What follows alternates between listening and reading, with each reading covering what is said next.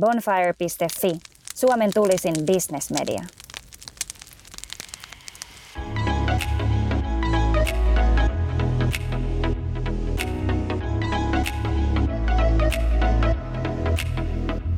No niin, kaunis talvinen päivä saatiin Helsinkiin ja ollaan tällä hetkellä täällä tota...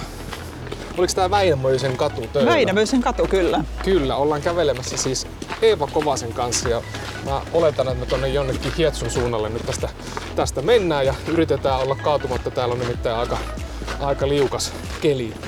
Hei tota, Volkastissa on aika, aika yleistä se, että että mä aika harvoin tunnen entuudestaan laikaan teitä. Mä sun kanssa ollaan juteltu puhelimessa parit kerrat, mutta nyt on eka kerta kun nähdään.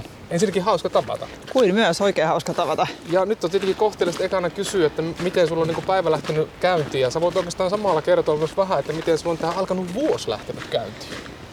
No itse asiassa mulla oli hirveät odotukset alkavalle vuodelle, että nyt mä pääsen tekemään mun to-do-listaa todella suunnitellusti, kun toi vuoden loppu oli yllättävänkin hektinen, mutta pakko sanoa, että tammikuu on tuntunut todella pitkä, pitkältä, että on ollut ihan hirveästi kaikkea, mikä sinällä on tosi hyvä ja mä oon iloinen siitä, että pääsee tekemään, mutta jopa vähän semmoinen hallitsematon tilanne tai fiilis tällä hetkellä, että haluaisi päästä enemmän semmoiseen vähän parempaan balanssiin, mutta kyllä se tästä. Just näin.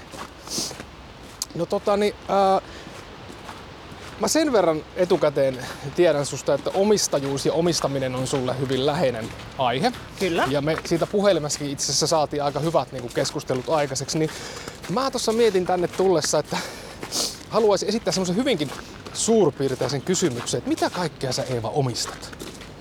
Mitä kaikkea mä omistan? Erittäin hyvä ky- kysymys.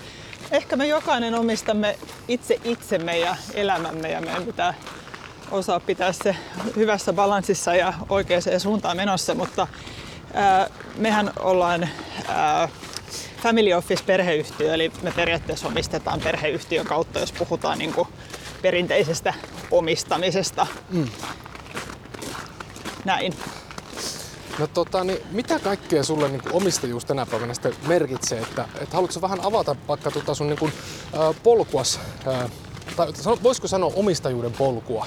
että mistä tavallaan se on lähtenyt ja mihin pisteeseen olet sitten edennyt tähän päivään asti. Saat ihan omin sanoin tavallaan niin kertoa. No, omistajuuden alku on tietyllä tavalla varmaan alkanut omalla kohdallani jo huhtikuussa 82 naisten klinikalla Helsingissä, kun olen syntynyt perheyritykseen. Sinällään hauska tämmöinen pikku detalji, meidän perheyritys on perustettu tasan samana päivänä, kun mä oon syntynyt, mutta neljä vuotta aikaisemmin. No, no niin.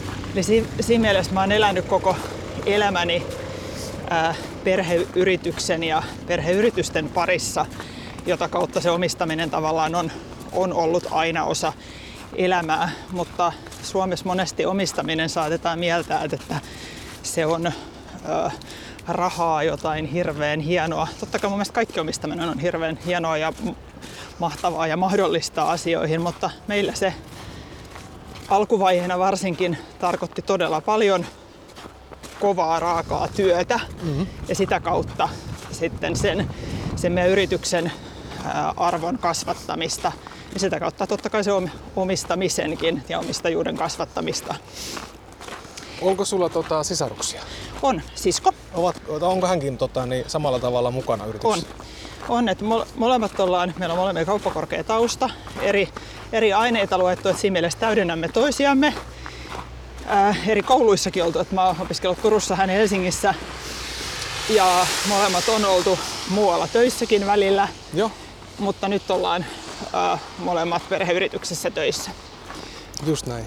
Hei, miten se, mä oon tosi hyvä siteeraamaan, mutta huono muistaa, että ketä mä siteeraan. Nyt mä en muista, ketä mä siteeraan, mutta joku sanoo tosi hienosti sen, että, ja allekirjoitko tän, että, että omistajuudessa ja niin kun, ö, oleellista on ö, tavallaan niin kun, ö, moninkertaistaa se yrityksen arvo siihen nähden, kuinka paljon sulla on perillisiä. Se on just näin. No, mulla on yksi lapsi, mä pääsen ehkä vähän helpommalla tässä kuin sisarani, jolla on kaksi, mutta, ai ai.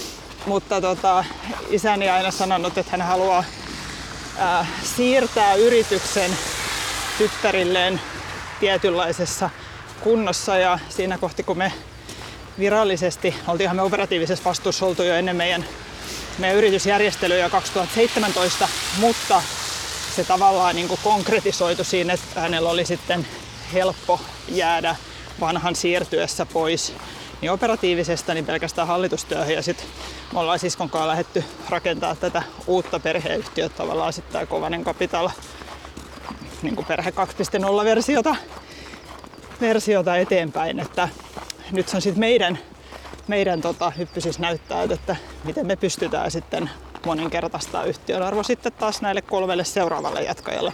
Miten toi 2.0-versio eroaa käytännössä aiemmasta niin kuin sun ajatusmaailmassa? No, aikaisemmin meillä oli rehellisesti kaikki munat yhdessä korissa. Joo. Ja totta kai silloin se kaikki riskikin on siinä samassa paikkaa.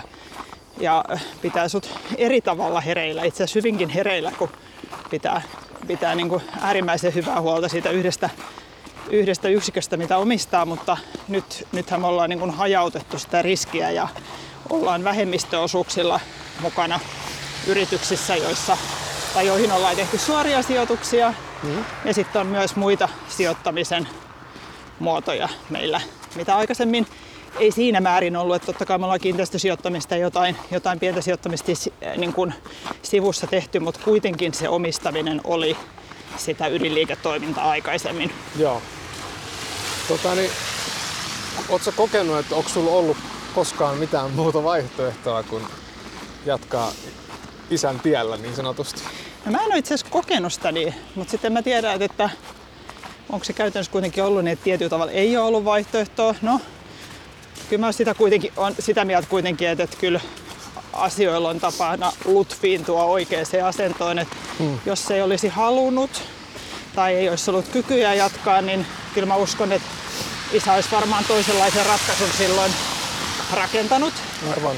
rakentanut, mutta tota, meitä jotenkin on opetettu ja kasvatettu aina olemaan osa sitä perheyritystä ilman, että tavallaan on pakotettu, vaan niin altistettu tietyille asioille, mitä lapsi eri elämänvaiheissa saattaa kiinnostaa. Ja meitä oli kuitenkin kaksi tyttöä ja oltiin autoalalla silloin, niin me, meidätkin saatiin jopa kiinnostus siitä, siitä että, että jos sitä lähtee niin kuin patistamisen kautta, niin mä luulen, että lopputulos ei ole välttämättä se paras, mutta semmoinen positiivinen altistaminen. No, kerro vähän siitä, mua kiehtoo, että mä oletan, että teillä on ollut hyvin, tota, hyvin selkeästi yrityshenkinen perhe jo sun lapsuudessa. Kyllä. Niin, tota, niin mua kiehtoo, että, sitten, niin kuin, että sä voit itse vähän valita, että minkä ikäisestä, minkä ikäisiä lapsuusmuistoja haluat kertoa, tai lapsuus- ja nuoruusmuistoista haluat puhua, mutta miten tämä on niin kuin nimenomaan näkynyt, minkälaisia sellaisia arvoja ja asioita ja tapoja sulle on niin kuin, ö, kotoa tuotu mukaan, mistä sä oot niin kuin tällä hetkellä tosi kiitollinen mm-hmm. liittyen juuri niin kuin yrittäjyyteen?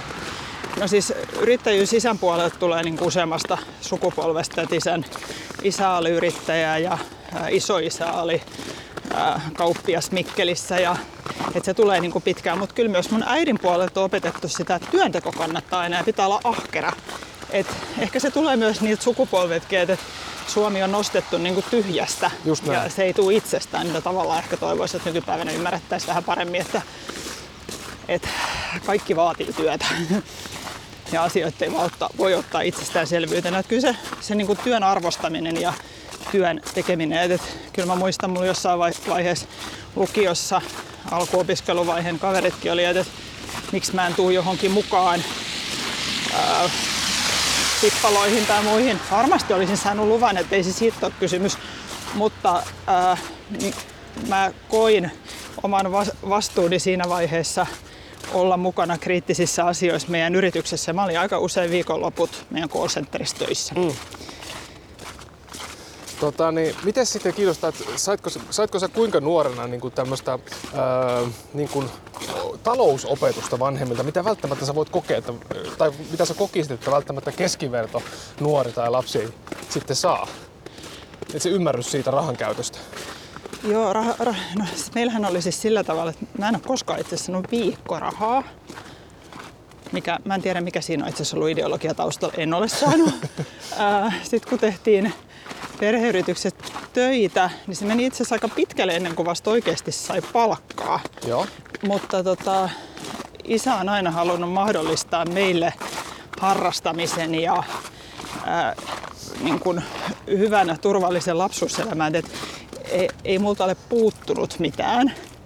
Mutta se ei ole ollut sillä tavalla, että mulla on jaettu rahaa itselle ja sitten, sitten mä oon itse joutunut niin katsoa sitä, että mihin mä sitä käytän. Että tavallaan, että kotona on tarjottu hyvät turvalliset puitteet elämälle ja sitten sitä rahan käyttöä tai rahan arvostamista, niin Joo. se on ehkä tullut sen työnteon kautta.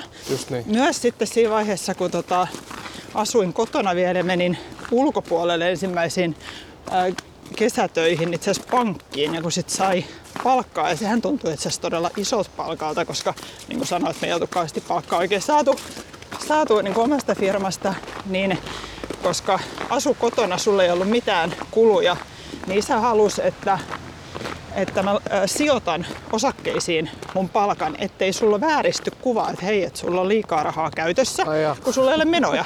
Koska jos sulla on tuloja, niin normaali ihmisellähän on myös menoja. Ja siinä kohti meidän, meidän perheen niin näissä järjestelytilanteissa mulla ei ollut menoja, koska hän, hän niin hoiti sen puolen. Niin sitten ne sijoitettiin ja opetettiin sitä kautta niin seuraamaan sitä, no miten pörssi toimii ja, niin. ja että, että kuitenkin se oma oma niin kuin, arki ei hämärtynyt sen takia, että yhtäkkiä tuli enemmän rahaa sen kesätyön kautta. Just näin. Joo. Mennäänkö jostain tuolta? Mennään tuolta, mä rupesin katsoa. Aika kova tuuli, me ollaan täällä Hietsussa nyt.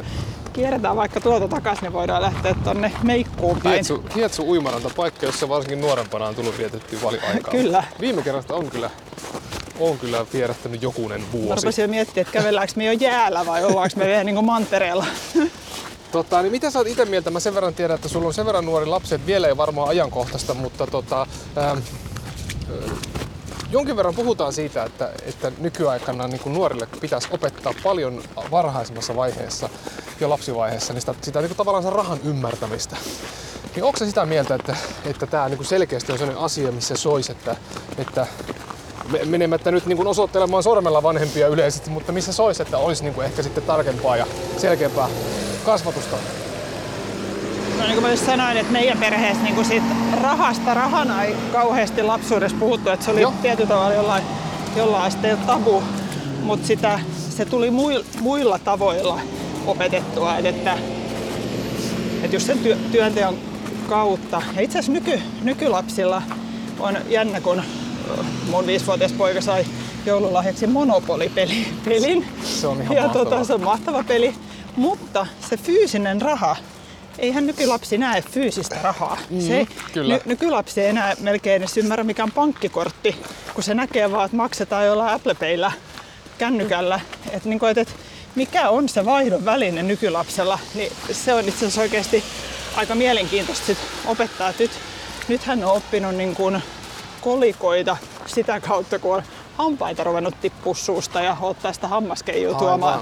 Mutta sitten hän on miettinyt sitä, että onko se 20 vai yksi enemmän. Joo. Ja sit sitä kautta mä yrittänyt kertoa, että ne 20 on senttiä ja se yksi on taas sitten euro. Että et vähän katsotaan, että uppoaako tämä, tämä ajatusmaailma toi Monopoli on kyllä yksi parhaita niin kuin mun kokemuksen mukaan. Mulla on siis niin kuin karvan vajaa 10-vuotias poika täyttää siis ensi viikolla, niin hänen kanssa on Monopolia läiskitty viime vuosina paljon. Niin, niin kuinka paljon siinä pystyy opettamaan samalla ja niin kuin näyttämään toiselle, että miten erilaisia strategioita pystyy kyllä. olemaan juurikin. Ja hän niin kuin ottaa sitä koppia. Ja sitten sama, hän on siis hän on siis varmaan, musta tuntuu ikästäänkin vähän niin kuin epänormaalin kiinnostunut niin rahasta ja näitä tulee ehkä enemmän tuolta äidin puolelta.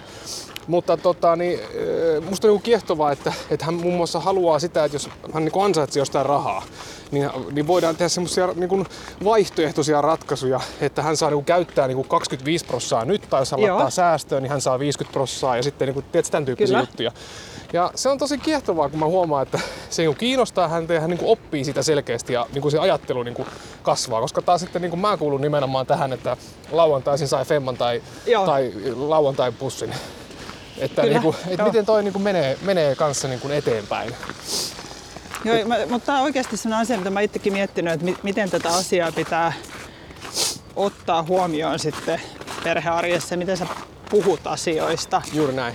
Asioista, että mä en tykkää käyttää sanoja, että, että onko sulla johonkin varaa vai en, ei, vaan mä, mun mielestä ne ei ole lapsen murheita miettiä, että onko johonkin varaa, mutta asiat voi kuitenkin opettaa, että kaikki, kaikki ei ole mahdollista kaikille ja jotta sä voit tehdä jotain, niin öö, nyt pitää vaikka tehdä töitä, niin sit voi lähteä matkalle, mutta se, että tuoda niinku sen negaation kautta asioita ja vähän niin kuin pelotella, että onko nyt varaa vai ei, niin mä en, mun mielestä se ei ole vielä viisivuotiaan asia. No Mutta näistä joo, on ei. erilaisia, niin kuin, jokainen ajattelee niitä asioita eri tavalla, mutta mä toistaiseksi olen tällä tiellä. Kyllä. Tota, niin miten sitten hei, mua kiinnostaisi tietää vähän sun öö, sijoittamisfilosofiasta, voisiko näin sanoa? Minkälainen sijoittaja sä oot? Ää, Henkilökohtaisesti ja yrityksen kautta aika pitkälti samanlainen. Ää, Vähän eroja. Mä saatan olla henkilökohtaisesti enemmän riskejä ottava. Mä, mä en ole mikään riskinkarttaja. Sitten taas yrityksessä, niin jos miettii niin kun osakesalkkuja, niin kyllä meillä nekin ovat hyvin osakepainotteisia ja katsotaan mm. asioita hyvin pitkällä aikavälillä, jolloin sä sitä riskiä voit ottaa. Mutta sitten kun siellä on taustalla, että mistä se meidän perheen pääoma on tullut, niin se on tullut isä perustanut verensäkään aikoinaan yrityksen nollasta, niin et sä voi periaatteessa niin kaikkea riskeerata samalla tavalla kuin Mm. jotain omia asioita, että silloin sä vastaat vain itsellesi niitä omista asioista.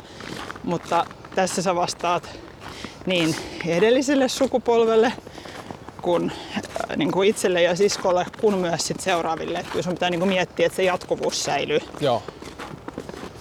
No tota, kun sä puhut tosta, että sä varsinkin henkilökohtaisesti sijoittajana otat riskiä, niin mitkä sitten on niitä syitä tai arvoja, tai no en mä tiedä, onko se arvokysymys, mitkä on sellaisia syitä, minkä tota, niin, vuoksi sä oot valmis ottamaan riskejä jonkun suhteen sitten? Mä oon vähän sitä mieltä, että jos sä pelaat liian varman päälle joka asiassa, niin et sä sit pysty oikein saavuttaakaan mitään mm. sen ihmeellisempää. Niin en mä tietenkään ota riskiä, että koti lähtee alta tai mitään täm- tämmöistä. Aivan. Että sellaisella, mikä ei hetkauta sun perusarkea ja turvallisuutta, niin Joo. sillä mun mielestä voi, voi vähän ottaa riskiä. Vähän niin kuin yrittämisessäkin, että että kyllä sun pitää niin kuin kuitenkin päätöksissä ottaa huomioon, huomioon se sen yrityksen ää, tulevaisuus ja että sillä on kyky selviytyä huomisesta ja mielellään Aivan. seuraavasta vuodestakin, niin, mut, mutta sitten on pakko tehdä jotain, joskus riskaapelejäkin päätöksiä, jotta voi saavuttaa sitten jotain isompaa. Teekö sä silloin tavallaan päätökset intuitiivi, intuitiivisesti? Ja mä oon kyllä aika numeroihminen, että kyllä mä, kyllä mä haluan aina faktaa pohjalle, mutta Niin. kyllä se sitten perheyritysmaailmassa on tottunut siihen, että ne päätöksiä tehdään välillä aika nopeasti. Aivan. Sulla ei ole eri koneistoja tekemässä sulle hienoja laskelmia, että jos sulla ei ole aikaa niitä tehdä, niin kyllä se intuitio ohjaa yllättävänkin paljon. Mutta sitten onko se intuitiota vai osittain myös sit niinku kokemustakin siitä, millä, millä sektorilla sä toimit, niin se on sitten hyvä kysymys. No tota, niin, ää, mikä sulla itsellä on tärkeää sitten käytännössä, kun sä lähdet sijoittaa, otetaan niin joku, joku tota, anonyymi yritys, niin kun sä lähdet sijoittamaan, niin mikä sulla on silloin niin tärkeintä siinä? No siinä on iso ero, että onko se niinku suora tämmöinen aktiivinen sijoitus vai sitten passiivisesti oot mu- murto-osa omistaja. Joo. Et, et me ei s- siinä mielessä tämmöistä niinku passiivista sijoittamista tehdä itse aktiivisesti, vaan se, se me ollaan ul- ulkoistettu ammattilaisille, jotka, jotka sitten pyst- pystyy aktiivisesti seuraa, seuraa esimerkiksi niitä osakemarkkinoita. Mutta sitten näissä, jos puhutaan niinku suorista, suorista tota, sitten pääomasijoituksista, niin ää, niissä, me, meillähän jos me tehdään suoria pääomasijoituksia, niin ne, me halutaan aina olla aktiivisia. Mm. Ja se, että silloin ei sijoiteta pelkkää fyysistä pääomaa, vaan iso, iso osa sitä sijoitusta on myös henkinen pääoma, mitä Avaa vähän tota aktiivisia ja passiivisia eroa ihan muutamalla lauseella. No siis sanotaan, että jos me tehtäisiin suora sijoitus johonkin yritykseen X passiivisesti, Joo. niin silloin mä koen, että se on enemmän, sä teet vaan sen fyysisen trans, transaktion ja annat sen rahan sille Just näin. heidän käyttöön. Ja sit sun pitää luottaa, että se yritys ja sen hallinto ö, saa sen pääoman poikimaan mahdollisimman hyvin. jolloin sulla periaatteessa ei ole oletuksia ja odotuksiakaan sieltä yritykseltä mitään muuta kuin saada sille mahdollisimman hyvä rahallinen tuotto. Aivan. Sitten meillä kun me tehdään niin kun, meillä arvot ohjaa tekemistä, tulepas tässä muuten tuulta, tuulta nyt, arvot ohjaa tekemistä, niin totta kai äh, sun pitää saada pääomalle niin tuot, tuottoa, että olisi naivia sanoa, että muut arvot ohjaa enemmän, mm. jotta yrityksellä on jatkuvuutta, niin tuottoa pitää tulla. Mutta silloin ohjaa myös muutkin, muutkin asiat, kun sä oot aktiivisena ja tarjoat sitä henkistä pääomaa. Niin. Ää, sehän tuo sun siihen työhön myös eri tavalla mielekkyyttä. Sä oot niin ihmisten kanssa tekemisissä, sä oot kehittämässä mukana, sä oot auttamassa, sparraamassa. Ja sä pystyt myös niin kuin sillä omalla osaamisella auttaa ja kehittää sitä yritystä ete- eteenpäin, niin mm. se on moninaisempaa kuin vaan tehdä se passiivinen sijoitus. Ja sen takia, kun meillä kuitenkin salkun koko on rajallinen, niin me ollaan päätetty, että nämä suorat sijoitukset, niin ne mitä me tehdään, me tehdään, että ne on pitää olla aktiivisia, koska ää, se mitä me ollaan niin kuin allokoitu, että tehdään suoria, niin, niin ää, jotta sitä riskiä pystyy hajauttamaan, niin pitäisi tehdä määrällisesti hirveästi. Ja me ollaan päätetty se, että esimerkiksi niin kuin startup-sijoittaminen lähtökohtaisesti menee venture capital fundien kautta, missä me ollaan kahdessa mukana. Yes. Mutta sitten näissä suorissa, niin sitten ne katsotaan tosi tarkkaan, että ne osuu siihen omaan sijoitusstrategiaan, siihen omaan hyvinkin tarkasti määriteltyyn skouppiin, jotta sulla on annettavaa sille yritykselle. No onko sulla sitten väliä, tota, jos taas niin ehkä paino sillä henkilökohtaisella sijoittamisella, niin onko sulla henkilökohtaisesti väliä sillä, että minkä alan yrityksiin sä, sä sanoit tuossa just sen hyvin, että totta kai, että, että pitää olla jotain annettavaa, kokea sitä, mutta onko jotain tiettyjä toimialoja vaikka, mitä sä et missään nimessä vois periaatteesta lähteä sijoittamaan, vai onko se niin kuin, kuin tärkeänä sä näet sitten tämän, tämän No siis puolen? sanotaan, että me nyt mitään niin arvoja vastasta lähtis, lä, lähdettäisiin, mutta se, että missä se meidän osaaminen on, niin äh, kyllä se on palvelusektori Yes. ja erityisesti vielä niin kuin premium-palvelut, niin se on niin kuin meillä se, se ensisijainen skouppi. Joo. Mutta sitten kun moni kysyy, että, että äh, liikenne, liikkuminen, että ollaan oltu sillä, sillä sektorilla vahva osaaja, no on, on meidän skipperi, mikä nyt on liikkumista, mutta eri, eri, eri tavalla kuin äh, kumipyörin liikkumista, niin en mä nyt sano sille niin kuin joota tai eitä, että, että kuitenkaan me ei koskaan kuljetusalalla periaatteessa pidetty itteemme kuljetusalan yhtiönä, vaan palvelualan yhtiönä. Niin. Ja se nyt vaan sattuu olemaan se sektori, millä me toimittiin, jonka takia nyt me ei olla niin kuin, en mä tiedä, onko se tietoista vai ei tietoista, Joo. niin lähetty edes tavallaan hakea siltä kuljetusalalta mitään, vaan palvelusektorilta ja semmoisia aloja, missä on nä- nähty sitä murrosta ja mahdollisuuksia. Ja nämä kaksi, missä nyt ollaan mukana, niin molemmat on niin kuin tekemässä jotain uutta. Aivan. Käännytään me tosta johonkin. Voidaan Päästään kääntyä. tosta- Päästään tuonne si- ni- niin sanottuun sisämaahan Kyllä. takaisin. Tota, kuinka oleellista sun mielestä sijoittaminen, kun sä sijoitat, niin on tiimi? Tämän kyseisen yrityksen tiimi? Vai onko se niin kuin oleellisempaa se, että mitä ne tekee, vai kuinka iso merkitys sillä on, että minkälainen tiimi siinä tavallaan on tekemässä? se tiimi on mun mielestä kaikkein tärkein. Et totta kai se, se bisnesidea pitää olla fiksu, mihin sä uskot, Joo. mutta sä mieluummin valitset superhyvän tiimin ja vähän, vähän niin kuin hylmemmän idean kuin toisinpäin. Just näin. Että kyllä ne ihmiset merkkaa. Ja, ja sanotaan, että korona on tehnyt sen, että nyt musta tuntuu, että joka sektori on joutunut ymmärtämään, että kaikki business on loppupeleissä people businessta.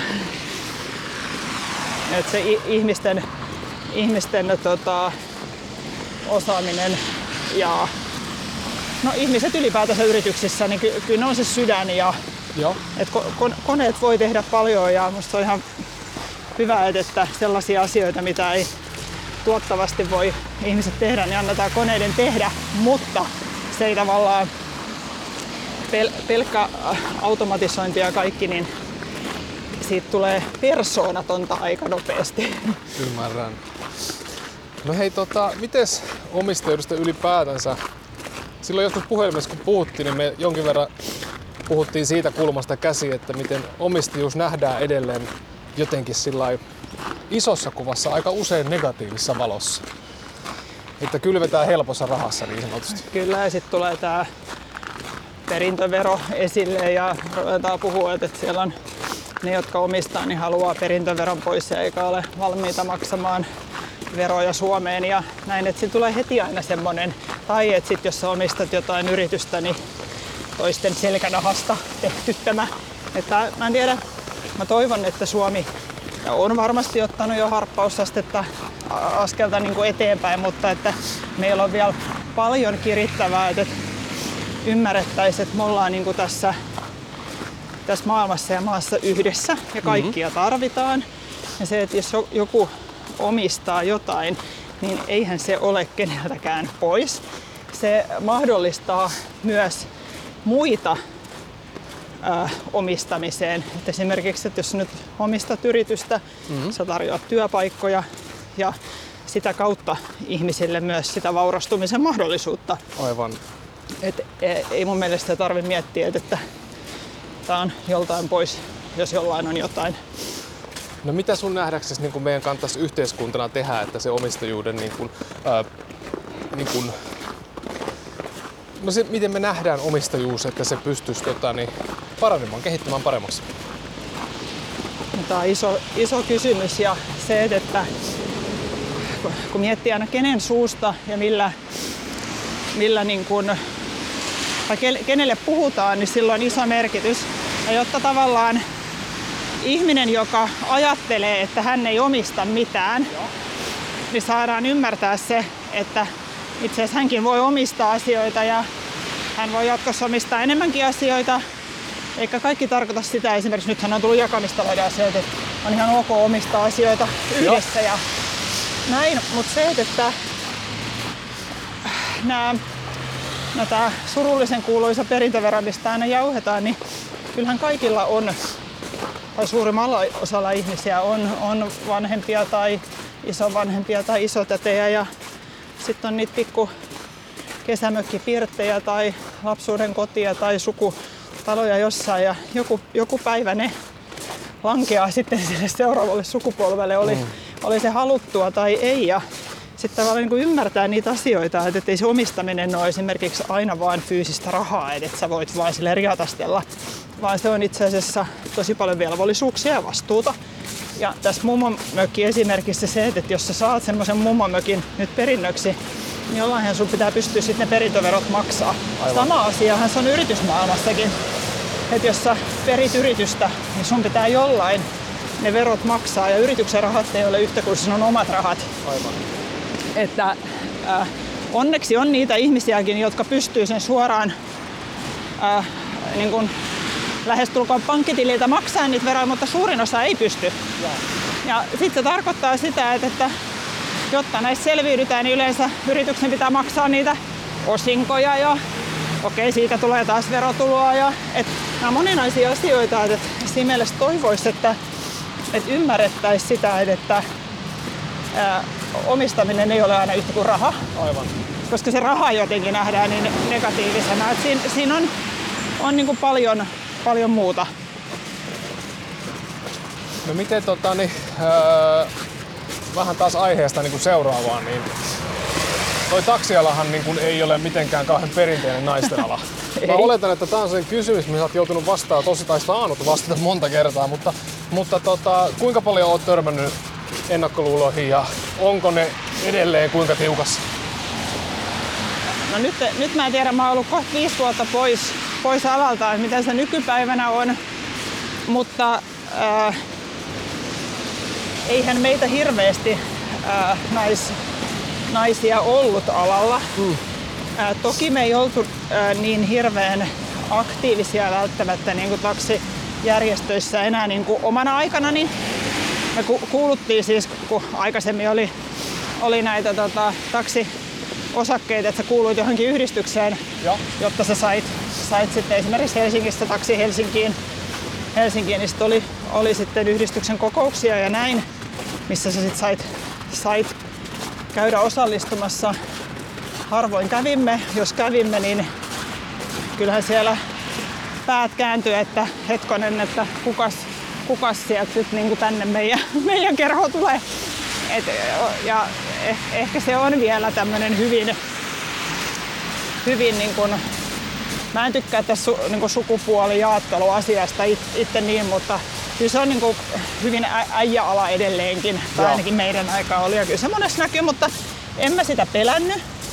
Että jos siellä joku tytöttelee ja vähän naureskelee, niin kyllä mä sitten aina ajattelin, ajattelin, että mun piti aina olla monta kertaa parempi ja mä pystyn sillä kompetenssilisket takas.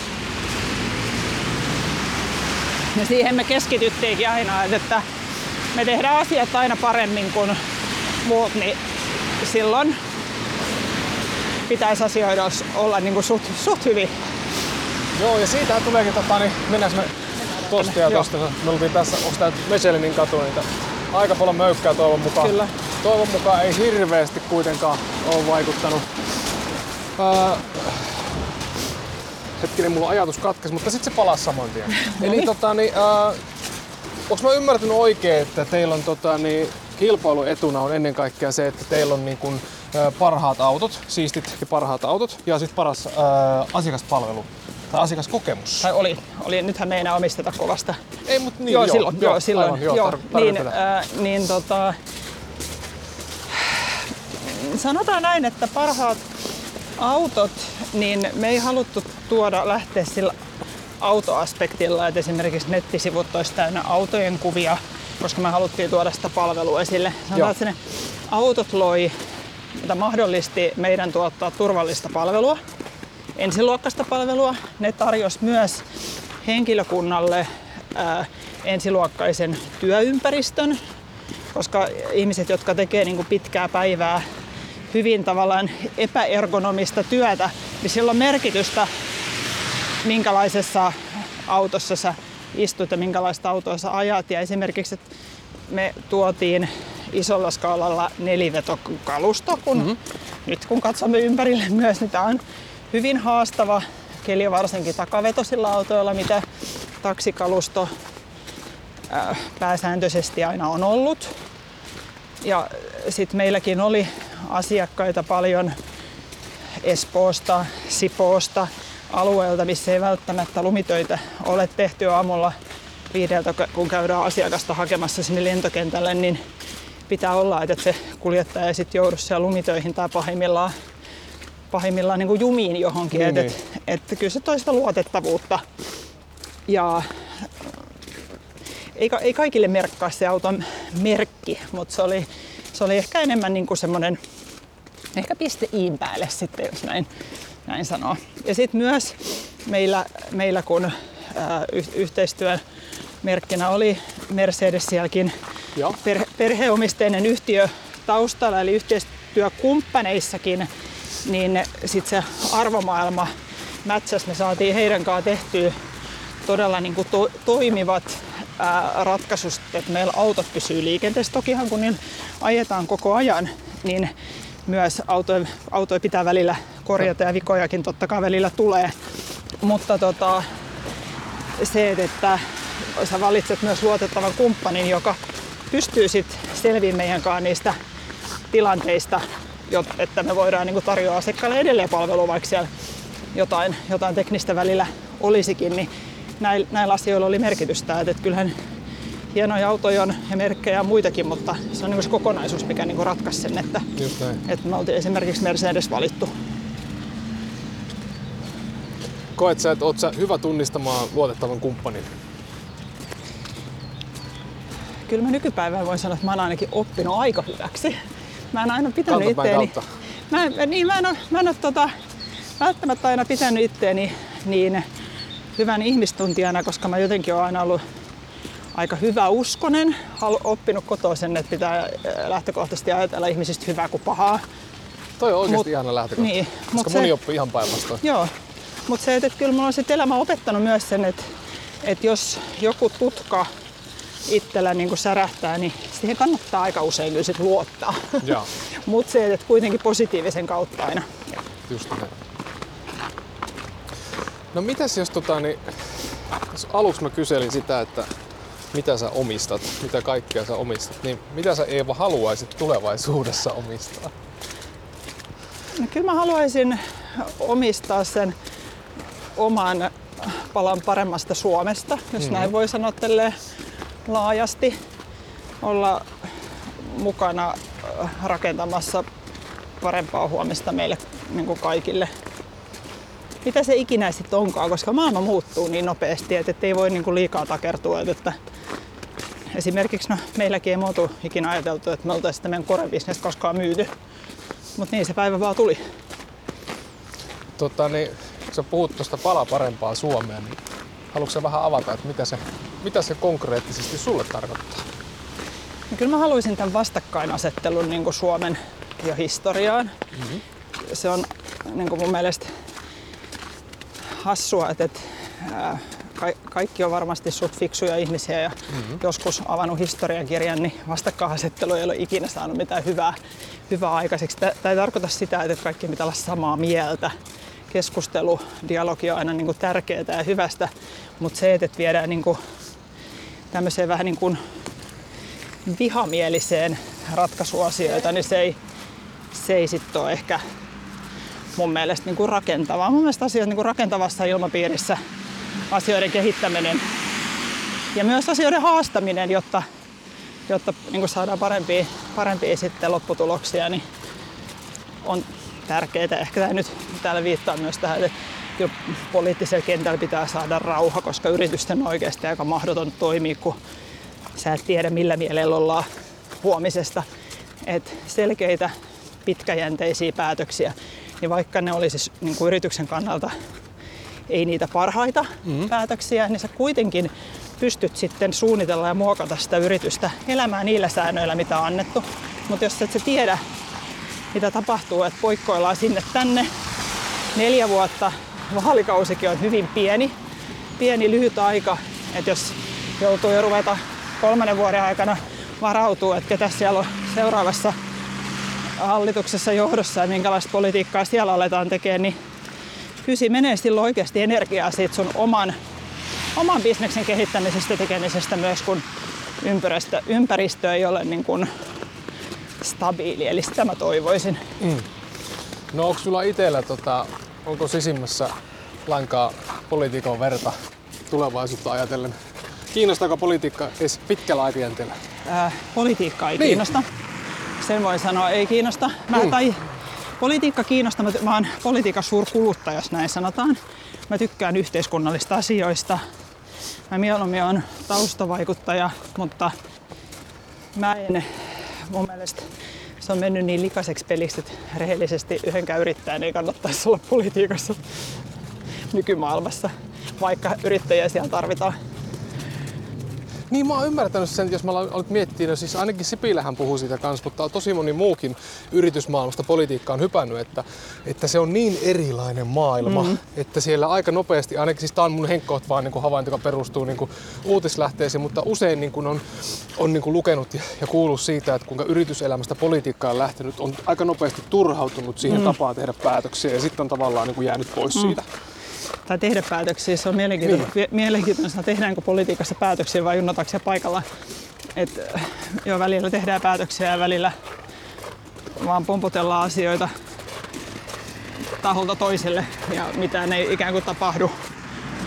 Et tav- tav- tavallaan tämä koronakin on mielenkiintoista, että me ollaan tätä useampi vuosi eletty ja vielä vedotaan, että ei ole ehditty tehdä jotain. Just näin. Että laki ei anna myöten, niin kyllä mun mielestä tässä olisi ehtinyt, jos olisi vaan ollut tahtoa. Mutta onko se loppupeleissä niinku tavallaan niinku puoluepolitiikan